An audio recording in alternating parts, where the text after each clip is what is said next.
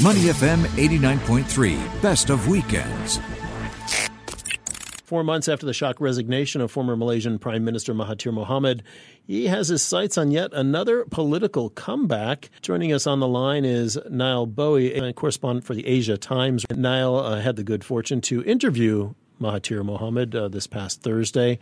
Nile, welcome to the show. Reading the interview that you had done with him, the Q and A, it was uh, kind of typical Mahathir. He didn't hold back, did he? It was a, a fascinating interview. I've long followed Mahathir's career and this was the longest time. I've interviewed him before a few years ago, but this is the longest time I've had with him. I, had, I spoke with him for about an hour over Zoom, and uh, you know the the mood was was very comfortable. There was a great sense of rapport. You know, we threw some hardball questions at him, but you know, with a smile and a chuckle, and I think we were able to get some really unique answers out of him. And um, I think that that is reflected in the interest that local media in Malaysia have shown in the story. And just to give a little bit of background, um, one of the reasons why I think that is is because he recently uh, broke with Anwar Anwar Ibrahim publicly, who's the president again, of uh, yeah, Parti Keadilan Rakyat. Yes, so he said earlier this week that you know we're not going to work with Anwar over this dispute over who would be the prime ministerial candidate if Pakatan Harapan comes back to power, either through elections or through uh, some sort of parliamentary majority. Um, now, I, I went into this interview expecting that he would take this opportunity to needle Anwar, basically, and I was expecting him to to come out swinging, but he actually was quite um, quite dovish, and he said he wanted to help Anwar, you know, uh, but he he lamented that Anwar didn't have the majority support of of MPs and wouldn't have the majority support of Malay voters and people wouldn't support the Pakatan Harapan if it was just his candidate, if it was just him as prime minister. But with Mahathir leading the ticket, they would. So he, he explained all of this, and I think he did go into further detail um, than than he had previously on a lot of these issues. Hey, now when he said that about Anwar, I read that in your in your article, and it seemed, I, I don't know, as I read it, it seemed kind of disingenuous, you know, to me, given their history and given you know really all the bad blood for for uh, Mahathir to now say, "Oh, I'd, I'd really like to help him, but he just doesn't have the popular support." Well, one of the reasons he doesn't have popular support is because he's been thrown under the bus so many times, including by Mahathir quite a number of times. Uh, did you get Precisely. a sense that that was a, a, genuine "I really want to help him," or was he just sort of saying it? Well, well, or could you tell? I mean, the, it's hard to tell. On, I know. On the, on the one hand, you know. Uh, Mahathir arguably has never given a full throated endorsement of Anwar, even when he was prime minister recently. Mm. I mean, he could have stumped for him and could have explained why he is the leader that Malaysia would need going forward. But he, he never did that. He always was coy. He always said it's up to the parliament to decide, you know, and uh, he he backed away from this, which was the promise, you know, this is the whole basis of Harapan working together, um, you know, that he would pass the baton to Anwar, you know, whose whose time has come and, you know, who leads a uh, Malay-led multiracial party that many in Malaysia see as the future formula for Malay politics going forward. And Mahathir still sort of sees uh, himself and he sees the realities of Malaysian politics in terms of race-based nationalism. And this is something he, reiter- reiterated. He interestingly said in one of the questions that you've got to be more tolerant with us going forward. We will be more liberal. We will be more democratic going forward, which I thought was very interesting. It's a very wide-ranging interview that gets into international issues and a whole host of things. But as far as whether he's gen- genuine about Anwar in this case, I was just surprised because I, I, I really sort of set the question up in terms of what are your what's really behind your doubts here, what's really behind your distrust, and he was very very casual. "There's no distrust," you know. I, I sensed some some um, you know lack of enmity, if you will. I mean, these these these two have worked together, but of course, um, the situation now is such that if they don't come to some kind of compromise about the leadership, uh, Muhyiddin, uh, Prime Minister Muhyiddin Yassin's government is going to be at an advantage. Obviously, he, uh, Pakatan needs to work together. They need to come together. But it's not clear if a Mahathir Anwar formula will be a winning formula at the ballot box if it comes to snap polls, which there's a lot of chatter that it might lead to that. We're talking with Nile Bowie, the correspondent of Asia Times, and you touch on something there, the key issue that I th- felt reading the whole interview, it's a terrific interview, the theme of race based politics kept coming up time and time again. Even his comments on Anwar, as you said, I'm quoting him directly from your interview regarding Anwar. It's not about distrust, it's about getting the support of the people.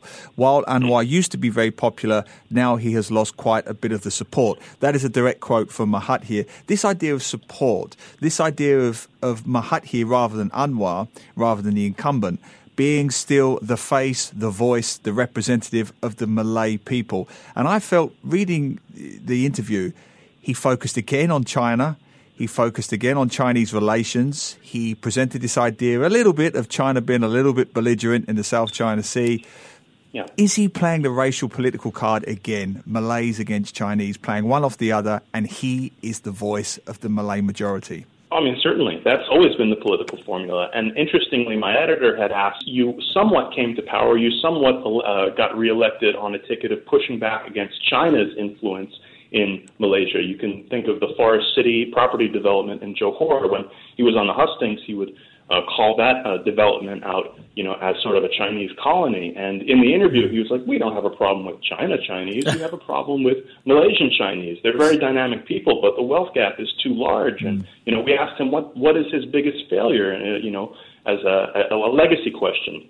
And he said it's the gap between yeah. rich and poor, and the gap between races. You know, um, so this is this is still a compelling message to a lot of Malays, and of course, this is the demographic that, that he has to go after. I mean, obviously, Anwar has the liberal-minded urban Malays in the bag, but mm. the whole the, the winning formula here is the fact that you know, Mahathir can bring in a lot of these conservative votes, you know, going forward. However, um, if you look at uh, some of the by-elections toward the latter end of Pakatan Harapan's 22-month premiership, if you look at Tanjung Piai, which had, I think, the lowest, uh, it was a by-election, had one of the, the lowest uh, turnouts you know, for for a Mahathir party in history. I think it was the lowest. You know, so some analysts look at this ability, this claim to represent the Malays, and they're they're not as sold on it, you know, as they were previously.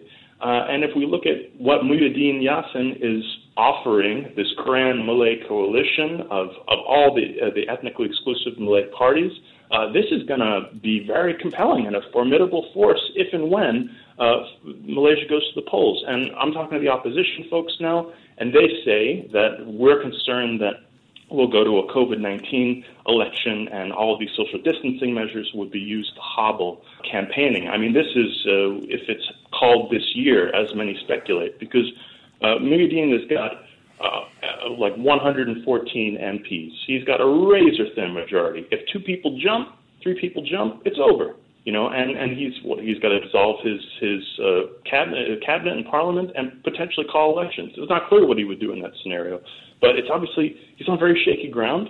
And some analysts are are thinking that if uh, the government can can get this together, if they can stay united, UMNO, PAS, and uh, Perikatan Nasional, the coalition, they have a, a real chance at winning. It was interesting that, you know, when you were talking to Mahathir, and, and we're speaking with Nile Bowie, correspondent at Asia Times, that he was very clear about the level of corruption that he perceives with Muhyiddin's government and supporting Najib and how he needs to have Najib support him to stay prime minister and to keep that razor thin coalition together. Um, he also took shots at uh, the various players in the 1MDB scandal. Uh, tell us a little bit about his reaction to that. Well, uh, the language he uses to describe Muhyiddin, in our interview, he is quite a dictator, and he's yeah. called him a, a traitor and, and, a betrayer in various, uh, uh, you know, other uh, instances. So this is actually sharper, I would say, than some of the language he used against Najib in the previous election, hmm. uh, calling him a thief and whatnot. Um, but of course, you know, the we, we, we contextualize 1MDB as the as the epitome of UMNO's money politics, its you know uh, political patri- uh, patronage and whatnot. And uh, you know, we asked him, uh, you, "You are at the helm of UMNO for 22 years. Do, you, do you uh, yeah, do you exactly. own up to any of this?" You know, um, uh, and he said, "Well, he, he he dodged. You know, he said I inherited it, and he and and he went on and on, on an explanation there, and essentially dodged the question. Mm. Um, but he he has, to his credit, been very consistent about uh, not working with who he views as kleptocrats uh, not working with UMNO en bloc, you know. Honestly, if Mahathir wanted to be leading this coalition, he could have betrayed Anwar and Pakatan Harapan. He could have been prime minister right now. He could have opted to go ahead with the Sheraton move and, you know, join Muhyiddin, and he, he could have been at the helm of this government, but he backed away. And he said, no, he's going to stick with Pakatan Harapan and stick to his guns because he doesn't want to work with parties that are led by individuals which he sees as being beyond the pale. So he's always, to his credit, been very consistent on this. Um, and, you know, he's uh, no surprise there. He needled Goldman Sachs um, and needled Najib. And uh, you described uh, the dynamic there. It's a catch-22 for Muhyiddin. You know, what is he going to do? If, if, if Najib is thrown into jail, I don't think UMNO is going to be very happy about that. They could, you know, turn the whole table over, leave the Perikatan National Coalition, and then Muhyiddin doesn't have a majority there. So he, he is somewhat stuck in a sense. You know, you can't jail the leaders of the party that you're aligned with. You know, that, that, that's the situation he's in. yeah, right. Speaking of Catch 22, I was fascinated by your chat with him about the ongoing trade war between China and US and this idea that smaller nations, he said, smaller nations in this part of the world would have to pick a side. And it was interesting that he was trying, from the quotes I read, trying to see it from both sides, but ultimately he couldn't resist the anti-China stance by the end of it. I mean, how, how did you see it? Okay, so we have to contextualize Mahathir like this. So he, he's going to be 95 next month. He was born when Great Britain's King George V was in power. This man hails from uh, an era of anti-colonial struggle. Mm. So his position on the big powers, whether it's colonial Britain whether it's hegemonic United States, whether it's rising China, has always been consistent. He's always been consistent on these things. And I, I mean, I think his views on foreign affairs are really interesting. And, you know, a lot of people would, would say that Mahathir is more anti-American than anti-Chinese. Um, but, you know, his, his view, he, he uh, talked about China's policy in the South China Sea, which is frankly unacceptable to pretty much every government in Southeast Asia and uh, people in the region. You know, he's talked about uh, how big powers you know, dump money into arms and all of this. And he's always been quite a pacifist and quite a dove. And uh, he he spoke about how so-called civilized big powers are, uh, you know, actually quite primitive if they resort to war. So I always respect these views. I think these are very. He, he tells it as it is. You know, as far as this is concerned. Uh, whether he, he, he tilted towards China or not, the fact is that China is is a big market um, and for Malaysia and a big market going forward, he sees obviously the rise of China and the coincident decline of America as a, as a fact.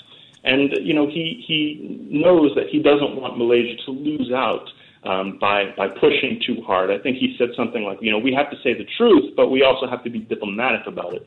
So you, you can only rock the boat uh, to uh, you know so much. And obviously Malaysia being being the size and the sort of middle power status that that it's it's uh, aiming towards, it has limited leverage, but of course, uh, Mahathir has always uh, punched above his weight and always spoken, you know, uh, uh, with a loud voice and uh, upset, upsetting quite a lot of people doing so. And finally, from me, as you said there, he's 95. How did you find him when you was interviewing him?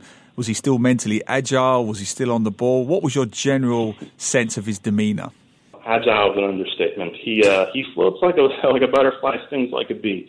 Let me tell you, um, this, this this guy talked to me for an hour. He was so sharp. He didn't drink uh, a sip of water, you know, and he was he was just loving the questions. You know, he he, he was in his element. You know, we we were throwing uh, hard balls and curve balls at him, and he was you know answered every question with a smile and a chuckle. And we asked them some pretty cheeky things. Like we asked them, for example, um, would you consider joining the DAP? You know, which is uh, pretty much asking, would you consider joining the Chinese? I mean, and he had a good chuckle over it because these two part these two parties they're allies now, but they have a long history of you know. Um, uh, being at each other's necks and, and hurling accusations and whatnot, but they're on the same side now, and they seem to work pretty well together. As far as his his competence. Um, you know, I've seen some detractors sort of make the the argument that he's becoming senile and whatnot. Um, I don't see it personally. I mean, he's he's sharp um, and uh, he, he he's witty. He hasn't lost his sarcasm. Um, and and when when you're facing down the man, you can see for yourself why he has this uh, magnetism and, and charisma. I think he's, he's a fascinating leader, you know. And, and just this morning, I was looking at his uh, some of his social media postings, and he's cycling around Putrajaya at this age. I mean, there's, there's nothing else like it. Yeah. Nile Bowie, uh, correspondent for Asia Times, thanks so much for that uh, in depth look into your interview with Mahathir Mohamad this week. And of course, people can find that online on the Asia Times site. In fact, the Straits Times uh, today has a story about your story, uh, your interview oh. as well. So uh, they picked it up too. Thank you, gentlemen. To listen to more great interviews, download our podcasts at moneyfm893.sg or download the SPH radio app available on Google Play or the App Store.